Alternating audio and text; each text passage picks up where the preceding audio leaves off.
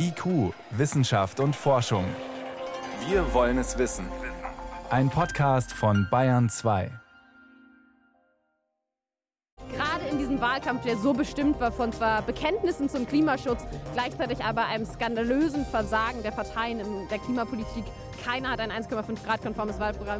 Wir müssen in Deutschland weit vor 2045 klimaneutral werden. Das heißt, wir müssen früher raus aus der Kohle, die Erneuerbaren massiv ausbauen. Wir müssen aufhören, Steuererleichterungen für Kohle, Öl und Gas zu machen und da direkt mit Steuergeldern die Klimakrise anzuheizen. Klare Forderungen. Es sollte eine Klimawahl werden. Das hofften viele, auch Carla Remzmar, eine Sprecherin von Fridays for Future. Das Ergebnis der Wahl verheißt aber erstmal komplizierte Koalitionsverhandlungen. Wenn trotz allem was fürs Klima rumkommen soll, welche Punkte sind dann ein Muss? Das ist gleich Thema bei uns. Außerdem geht es bei uns um Roboter, die Unkraut jäten und Vögel, die die Städte zurückerobern. Wissenschaft auf Bayern 2 entdecken. Heute mit Miriam Stumpfe. Es geht jetzt darum, dass wir als Gesellschaft gemeinsam auf den 1,5 Grad Pfad kommen. Deshalb ist Nordrhein-Westfalen ja eines der Länder, das am meisten tut, gegen den Klimawandel zu kämpfen. Worum es jetzt geht, ist dafür zu sorgen, dass wir nicht nur das ehrgeizige Ziel haben, 2045 CO2-neutral zu wirtschaften, sondern auch die entscheidenden Schritte tun, damit das auch klappt. Wir dürfen uns auch nicht in den Panikmodus von Greta Thunberg reden lassen. Die Erderwärmung bekämpft man nur mit kühlem Kopf, meine Damen und Herren. Erstens Klimaanpassung schneller voranbringen für bereits begonnene Veränderungen. Und zweitens mehr Klimaschutz, um ein Kippen des Klimas zu verhindern. Wir wissen, dass wirtschaftliche Prosperität nur noch gelingen kann, wenn sie dem Klimaschutz dient. Was zum Klima sagen, das wollten natürlich alle im Wahlkampf, die Spitzenkandidatinnen und Kandidaten und Parteivorsitzenden der Bundestagsparteien. Aber so richtig Farbe bekennen müssen sie erst bei den Koalitionsverhandlungen. Klar ist, Grüne und FDP werden eine entscheidende Rolle spielen. Allerdings liegen ihre Vorschläge für den Klimaschutz weiter auseinander. Wo könnte da was zusammengehen, wenn wir es mit dem Klimaschutz ernst meinen? Das konnte ich kurz vor der Sendung besprechen mit Dr. Brigitte Knopf vom Mercator Forschungsinstitut. Sie ist Mitglied im Expertenrat für Klimafragen, der regelmäßig prüft, ob Deutschland seine Klimaziele erreicht. Und ich wollte zuerst von ihr wissen, die neue Bundesregierung, die muss beim Klimaschutz nachlegen, sonst verfehlen wir unsere Klimaziele für 2030. Welche Dinge sind denn da nicht verhandelbar? Das ist tatsächlich ein Gesamtprogramm, was vorgelegt werden muss, was mehrere Sektoren auch adressiert, von Verkehrssektor bis Gebäudesektor. Aber eine wichtige Komponente in diesem ganzen Spiel ist tatsächlich der CO2-Preis, der aus meiner Sicht angehoben werden müsste. Und da könnte ich mir auch vorstellen, dass Grüne und Liberale sich auch treffen und dann perspektivisch letztlich diesen CO2-Preis auf eine europäische Ebene zu heben. Das ist ja das, was die FDP letztlich möchte, einen umfassenden Emissionshandel. Und so, dass man Stück für Stück in so eine Richtung geht. Das ist ja tatsächlich eben ein Werkzeug, das beide in ihren Wahlprogrammen hatten. Jetzt haben Sie gesagt, Anhebung. Jetzt gerade liegt der CO2-Preis bei 25 Euro. Wie hoch müsste er denn sein, um schnell eine Lenkungswirkung zu entfalten? Also der CO2-Preis hat auch jetzt bei 25 Euro schon eine Lenkungswirkung, aber natürlich eine geringere als 50 Euro. Die Grünen haben ja vorgeschlagen, im Jahr 2023 den CO2-Preis schon auf 60 Euro anzuheben, statt den bisher beschlossenen 35. Und das ist eine Frage, ob das eine FDP mitmacht, ob die sozusagen den CO2-Preis setzen will oder ob sie sagt, naja, wir ziehen diesen Emissionshandel vor, der dann ab 2026 eigentlich kommen soll. Eigentlich sagt die FDP, der Preis soll entstehen über ein festes CO2-Budget und dann wird gehandelt und dann sehen wir schon, was für ein Preis rauskommt. Parallel haben wir die Debatte auf der europäischen Ebene. Die Europäische Kommission hat vorgeschlagen, ab 2026 auch diesen Emissionshandel für Verkehr und Wärme in Europa zu implementieren. Und das ist was, was man natürlich auf deutscher Ebene jetzt vorbereiten könnte. Und man könnte gemeinsam als Regierung sagen, wir setzen uns dafür ein, dass es diesen zweiten europäischen Emissionshandel für Verkehr und Wärme gibt. Interessant ist übrigens noch eine weitere Beobachtung, wenn man sich das Wahlprogramm der Grünen und der FDP anguckt. Die Frage ist immer, was passiert mit den Einnahmen der CO2-Bepreisung und wie können wir das sozial gerecht machen? Und da haben interessanterweise die Grünen und die FDP eigentlich genau den gleichen Vorschlag, nämlich die Einnahmen aus der CO2-Bepreisung so zu verwenden, dass zum Teil der Strompreis gesenkt wird und ein Teil dafür verwendet wird, die Einnahmen pro Kopf zurückzuverteilen. Und das haben beide Parteien in ihrem Wahlprogramm drin. Das könnte natürlich auch so ein gemeinsames Projekt sein, zu sagen, wir machen Klimaschutz, wir machen einen höheren CO2-Preis und wir machen das sozial gerecht, unter anderem über die Rückgabe einer Pro-Kopf-Rückgabe der Einnahmen aus dem CO2-Preis. Das wäre eine Bedingung, damit überhaupt das sozialverträglich gestaltet werden kann. Das ist eine Komponente, das ist natürlich nur eine Komponente, aber das ist was, was ja jetzt im Wahlkampf auch eine große Rolle gespielt hat. Und ich denke, es ist schon wichtig, auch der Bevölkerung zu zeigen, ja, wir bleiben dabei, wir wollen das sozial verträglich machen, wir senken die Strompreise oder wir machen eine Rückverteilung der CO2-Einnahmen pro Kopf. Welche Bereiche brauchen denn zusätzliche Regeln, um da schnell zu CO2-Senkungen zu kommen? Also ich denke an den Energiebereich. Das ist ein Bereich mit vielen Investitionen, hohen Investitionen, die langfristig festgelegt werden. Reicht es da, auf die Entwicklung des CO2-Preises zu setzen? Also im Energiebereich ist es fast noch am einfachsten mit dem CO2-Preis. Auch hier sehe ich eine mögliche Einigung zwischen Grünen und FDP, weil die Grünen ja auch einen früheren Kohleausstieg wollen. Das erreicht man über den CO2-Preis auf europäischer Ebene. Also das ist vielleicht gar nicht so das Kritische. Die kritischen Sektoren sind eher zum Beispiel der Gebäudesektor und der Verkehrssektor. Und im Gebäudesektor, denke ich, reicht der CO2-Preis alleine nicht. Da bräuchte man wahrscheinlich Förderprogramme, oder? Das eine sind Investitionsprogramme, das andere sind auch Standards, dass man zum Beispiel im Gebäudesektor bestimmte Effizienzstandards für den Neubau von Gebäuden setzt. Sogar für den Altbestand wird das diskutiert. Und das ist nochmal ein kritischer Punkt, denke ich, zwischen Grünen und FDP. Wo wird man sich da einigen? Wie viel Gebote setzt man? Das ist im Gebäudebereich. Im Verkehrsbereich gibt es auch Konfliktpunkte. Was ist mit dem Verbrennerverbot, was die Grünen ja vorgeschlagen haben? Was ist mit dem Tempolimit? Dann ist auch noch damit verbunden die Frage Rolle von Wasserstoff und Rolle von synthetischen Kraftstoffen. Also da sehe ich doch noch auch große Unterschiede zwischen den Parteien. Wie möchte man genau diese Wasserstoffwirtschaft ausgestalten? Aber Wasserstoff steht überall in den Wahlprogrammen drin. Das ist ein Innovationstreiber letztlich, kann das auch für Deutschland werden. Also insofern denke ich, auch da wird es mögliche Einigungspunkte geben. Aber wenn ich dann nochmal zusammenfasse, die Bereiche Gebäude und Verkehr, da würde allein eine Regelung über den CO2-Preis nicht reichen. Da bräuchten wir klare politische Regelungen und Vorgaben. Da bräuchten wir auf jeden Fall mehr Vorgaben und der Gebäudesektor ist ein relativ komplexes Feld mit vielen Akteuren. Das nur über den CO2-Preis zu regeln, das scheint mir auch zu langsam. Also insofern, das ist ein Bereich, wo wir auf jeden Fall noch andere flankierende Instrumente brauchen. Auf jeden Fall werden die Koalitionsverhandlungen kompliziert werden, lange dauern. Wie schlecht ist das fürs Klima? Naja, bestimmte Prozesse gehen ja weiter. Also wir haben in Deutschland zum Beispiel das Klimaschutzgesetz. Da ist dann ganz klar, da gibt es Sektorziele, die eingehalten werden müssen jetzt für die nächsten Jahre. Und das läuft ja weiter.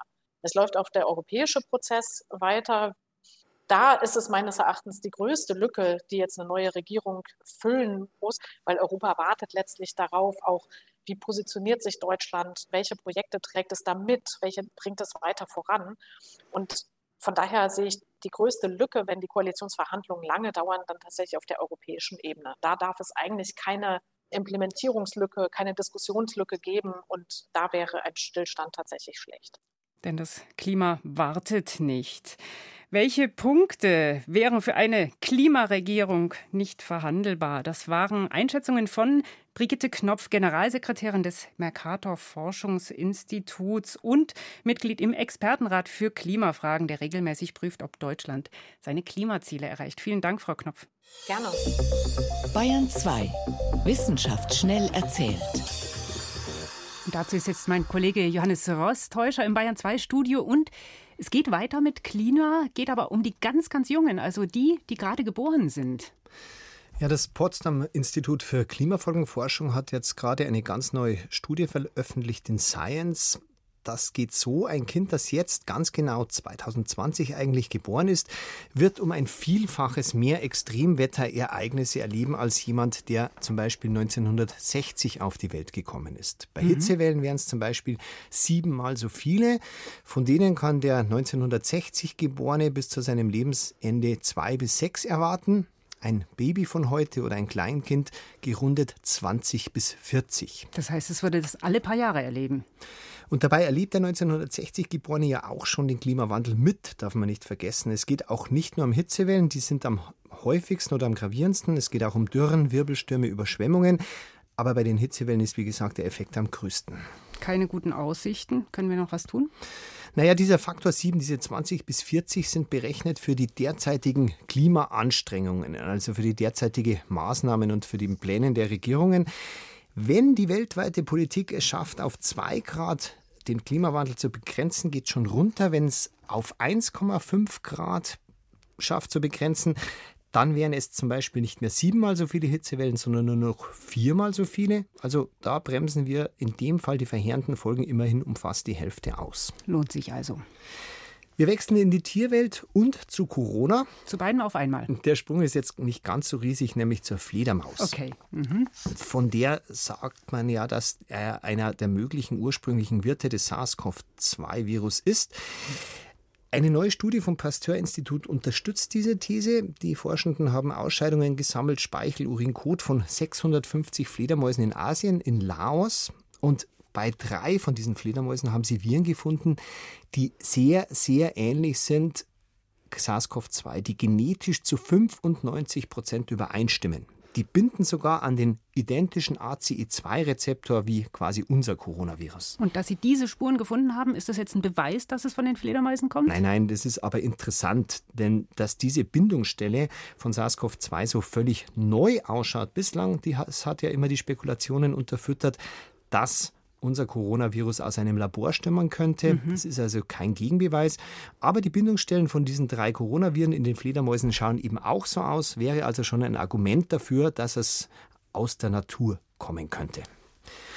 Jetzt bleiben wir bei den Tieren und bei Corona, nämlich bei den positiven Folgen.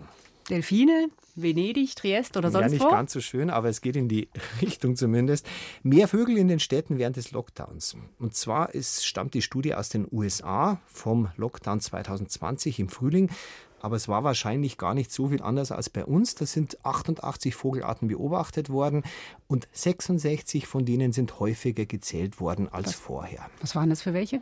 Ja, in den Innenstädten waren vor allem sehr viele aus der Familie der Waldsänger. Leider haben wir die nicht und kennen die nicht, aber mhm. sagen wir so, etwas kleiner als Spatzen. Oft sehr hübsche Vögel, viele mit viel Geld, purpurrot. Einer der Gelbscheitelwaldsänger zum Beispiel schaut aus wie bei uns ein Wintergoldhähnchen. Besonders viel Rückkehr war in der Nähe von Straßen, an Flughäfen. Die Rubinkehlkolibris waren dreimal so häufig. Auch die Weißkopfseeadler, also der, das Wappentier der USA, war wieder viel häufiger zu sehen. Wichtig allerdings, wann hat der Lockdown begonnen? Wenn es in der Vogelzugzeit war, dann waren die Auswirkungen am stärksten. Weil die Vögel sich Orte suchen konnten, die sonst wohl lauter waren. Leuchtet ein. Mehr Vögel in den Städten, der Ursprung des Coronavirus und die Klimakrise und die junge Generation. Das war Johannes Rostäuscher mit den Kurzmeldungen.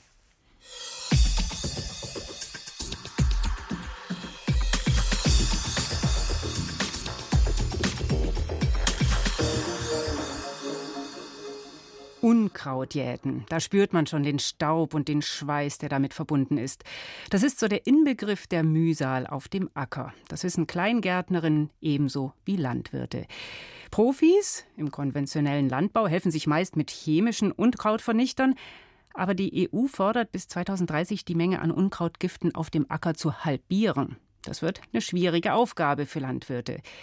Vielleicht könnten Ihnen in Zukunft auch Roboter helfen. Schon lange tüfteln Ingenieurinnen und Agrarwissenschaftler an Maschinen, die Unkraut selbstständig jäten sollen.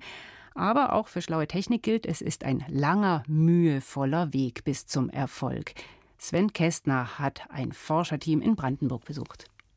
Im Moment müssen wir das halt noch von Hand alles machen. Aber es geht auch erstmal darum zu testen, wie kann das überhaupt funktionieren. Wie ein Roboter sieht es nicht aus, was Leonie Steinherr von der Hochschule für nachhaltige Entwicklung Eberswalde da über den Zuckerrübenacker schiebt. Ein simples Holzgestell mit vier Bollerwagenrädern. Darauf montiert eine handelsübliche Bohrmaschine. Ich peile hier das äh, Unkraut an. Es läuft ja noch nichts autonom, sondern wir testen jetzt erstmal diese Mechanik. Und dann schraube ich das quasi weg. Leonie Steinherr zielt mit dem überdimensionalen, etwa 5 cm dicken und scharfkantigen Bohrer auf eine Knöterichpflanze. Roboterentwicklung ist Handarbeit wie einst das Rübenhacken. Aber bis Mitte 2023 soll aus den Versuchen ein autonomes Gerät entstehen, das selbstständig Unkräuter jätet. Dazu testet Steinherr, wie die unerwünschten Pflanzen am effektivsten vernichtet werden. Mit dem Bohrer die Pflanzen zerschneiden oder wir haben noch, das werden wir nachher machen, da hinten diese, dieser gelbe Stab, der Kasten, was mit dem Elektroschock funktioniert. Also laufen dann wie so Space Invaders übers Feld und tun die Unkräuter wegtasern. Kurze Stromstöße zerstören die Zellen der Pflanze, sodass sie eingeht. Ob Bohrer oder Elektroschock, beide Methoden unterscheiden sich von den herkömmlichen Hackgeräten. Wenn die übers Feld gezogen werden, wälzen sie den Boden um und befördern so auch neue Unkrautkeimlinge nach oben. Das wollen die Forschenden vermeiden. Rund um den Bohrer hat Leonie Steinherr weitere Geräte einbringen lassen. Also hier sind auch überall ähm, Kameras. Hier ist eine Kamera, dann ist hier unten eine Kamera und dann gibt es auch noch eine Kamera äh, hier direkt an dem Schrauber, weil wir auch quasi jetzt im Moment schon dabei sind, einfach Hunderte und Tausende von Bildern aufzunehmen, weil das ja total wichtig ist für die KI, dann einfach viele Bilder zu haben, die sie dann auch auswerten kann. Der künftige Roboter soll die Unkräuter per Kamera und KI, also per künstlicher Intelligenz, erkennen. Auch hier beginnt das Training mit viel Handarbeit, sagt Entwickler Rodja Trappe von der Zauberzeug GmbH, einem der Projektpartner. Man markiert quasi als Mensch wirklich, das ist Unkraut und das ist kein Unkraut. Und wenn man diese markierten Bilder dann hat, dann kann man die in ein sogenanntes KI-Training reingeben. Die KI schätzt dann, gibt irgendeine Vorhersage dafür. Die ist dann am Anfang natürlich total falsch, weil das neuronale Netz, was dahinter steckt, äh, macht einfach zufällige Ausgaben.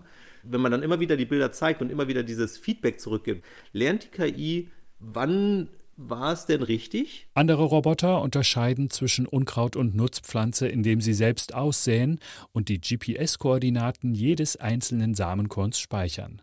Anhand dieser Daten hacken sie später um die Kulturpflanze herum.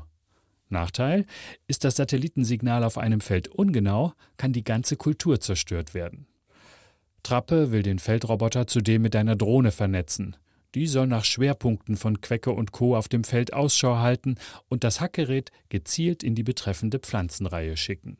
Um dort dann eben auch das Unkraut zu regulieren, sodass wir quasi immer da, wo das meiste Unkraut aufkommt, dass wir da dann eben auch punktuell mit dem Roboter aktiv werden können. Noch dominieren Traktoren die Feldwirtschaft, aber das Zeitalter der Feldroboter beginnt langsam. Aktuell gibt es drei verschiedene Typen, die schon relativ weit entwickelt sind an Feldrobotern. Das ist zum einen eben die Hackroboter, die sich mit der Beikrautregulierung beschäftigen. Dann gibt es Feldroboter, die eher so als Ersatz für einen herkömmlichen Schlepper zu sehen sind. Also es sind einfach Plattformen, an die man dann verschiedenste Geräte und Werkzeuge anhängen kann. Und dann verschiedenste Ernteroboter. Da gibt es verschiedene Prototypen, die gerade in der Testphase sind. Anna-Maria Molitor koordiniert an der Bayerischen Landesanstalt für Weinbau und Gartenbau ein Projekt für herbizidfreie Unkrautregulierung. Einen Hackroboter, der bereits auf dem Markt ist, hat sie im Gemüseanbau getestet. Wir haben gesehen, dass im Vergleich zu konventioneller Technik ein häufigerer Einsatz nötig ist, um ein gleichwertiges Hackergebnis zu erzielen. Der Einsatz von konventioneller Technik ist tatsächlich noch ein bisschen effektiver als der von den autonomen Hackgeräten. Die ersten Erfahrungen mit anderen Feldrobotern sind ähnlich. Es ist also noch Forschungsarbeit nötig. So wie in Brandenburg. Dass die Roboter aber künftig die Äcker erobern werden, davon sind die meisten Experten überzeugt. Leonie Steinherr von der Hochschule für nachhaltige Entwicklung verweist auf weitere Vorteile. Die Chance auch für den Bioanbau genauso wie für den konventionellen ist es eigentlich schon von diesen großen, schweren Traktoren wegzukommen, die ja einfach alle auf fossilen Brennstoffen beruhen und halt auch den Boden total verdichten. Und das, so kleine irgendwie mobile Geräte zu haben, die solarbetrieben sind, bietet ja schon auch eine große Chance, das Ganze ökologischer zu machen. IQ, Wissenschaft und Forschung gibt es auch im Internet. Als Podcast unter bayern2.de. Die Toskana mit Städten wie Florenz oder Pisa, die Adriaküste zwischen Rimini und Venedig oder Venetien und die Po-Ebene bis hinauf nach Verona. Diese Gegend ist für uns heute Ziel von Sommerurlauben, Wochenendtrips und Kulturreisen. Vor 2000 Jahren, bevor das römische Reich sich ausbreitete, lebte hier ein antikes Volk, um das sich vor allem Geheimnisse ranken. Die Menschen ließen sich mit kostbaren Grabbeigaben bestatten. Sie liebten Essen und Trinken und sprachen eine eigene Sprache, die heute ausgestorben ist. Woher genau sie kamen, das war lange unklar. Ein Team von der Uni Tübingen hat jetzt ihre Abstammung entschlüsselt.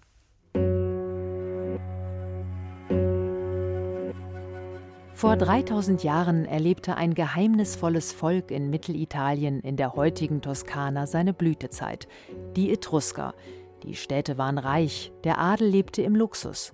Sie verfügten über fortschrittliche Technologien, verarbeiteten und exportierten kostbare Metalle und Mineralien, sagt Nancy Grammond, Althistorikerin der Florida State University in einer Reportage des ZDF. Sie waren die erste Hochkultur auf der italienischen Halbinsel. Sie gaben diverse Aspekte ihrer Kultur an die Römer weiter und die verbreiteten sie in ganz Europa. Vieles davon hat bis heute überlebt, wobei man die etruskische Herkunft nicht mehr wirklich erkennen kann. So stammen etwa die römischen Zahlzeichen von den Etruskern. Nach der Eroberung durch die Römer verschwand die etruskische Kultur. Das meiste, was man heute über das Volk weiß, stammt aus den zahlreichen Grabstätten und Grabbeigaben. Umstritten war lange Zeit ihre Herkunft. Der Italiener Cosimo Poste von der Universität Tübingen und sein internationales Forschungsteam hat nun die genetische Abstammung entschlüsselt. Wir haben entdeckt, dass die Etrusker nicht eigentlich aus Anatolien stammen, wie die griechische Schriftsteller Herodot behauptet, sondern die Etrusker stammen aus der Region und bewahrten aber eine andere Kultur und Sprache als andere italienische Bevölkerungsgruppe aus derselben Zeit. Die Etrusker waren also nicht zugewandert, wie lange angenommen, sondern stammten aus Italien. Für die Studie untersuchten die Forscher die Überreste von 82 Individuen aus zwölf etruskischen Fundstätten in Mittel- und Süditalien. Und zuerst wir haben ein kleines Loch gemacht, um Knochenpulver zu bekommen. Und danach wir haben DNA aus diesem Knochenpulver extrahiert. Diese DNA verglichen die Wissenschaftler mit Genmaterial von anderen Völkern, die zu der Zeit lebten, und entdeckten einen ähnlichen genetischen Hintergrund. Das verweist darauf, dass die etruskische Bevölkerung wirklich lokal entstand Cosimo Poste und sein Team untersuchten auch, welche Einflüsse andere Populationen auf die Etrusker hatten und wann es eine Durchmischung gab. Der Genpool für die ersten 800 Jahre vor Christus war stabil. Aber danach, nach Christus, mit der römischen Kaiserzeit, wir haben eine große, große Veränderung gesehen, mit vielen neuen Gene. Wenig später allerdings starb die etruskische Kultur aus. Die Gallier hatten die Etrusker immer wieder angegriffen und ausgelaugt. Dann kamen die Römer und nahmen die geschwächten Städte ein. Innerhalb von zwei Jahrhunderten wurde Etrurien Teil des römischen Reiches.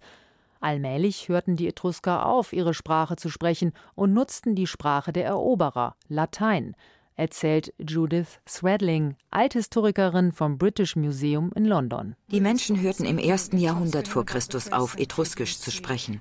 Und das ist der Zeitpunkt, zu dem für uns die Etrusker als Volk, als Einheit aufhören zu existieren. Nach wie vor geheimnisvoll ist der Ursprung der Sprache der Etrusker.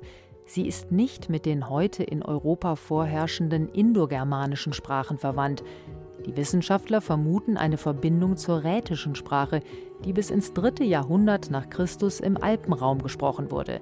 Die Etrusker geben also bis heute immer noch viele Rätsel auf.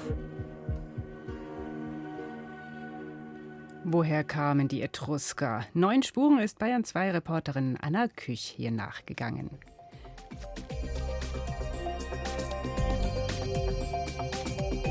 Das war's in IQ Wissenschaft in Forschung. Ich bin Miriam Stumpfe.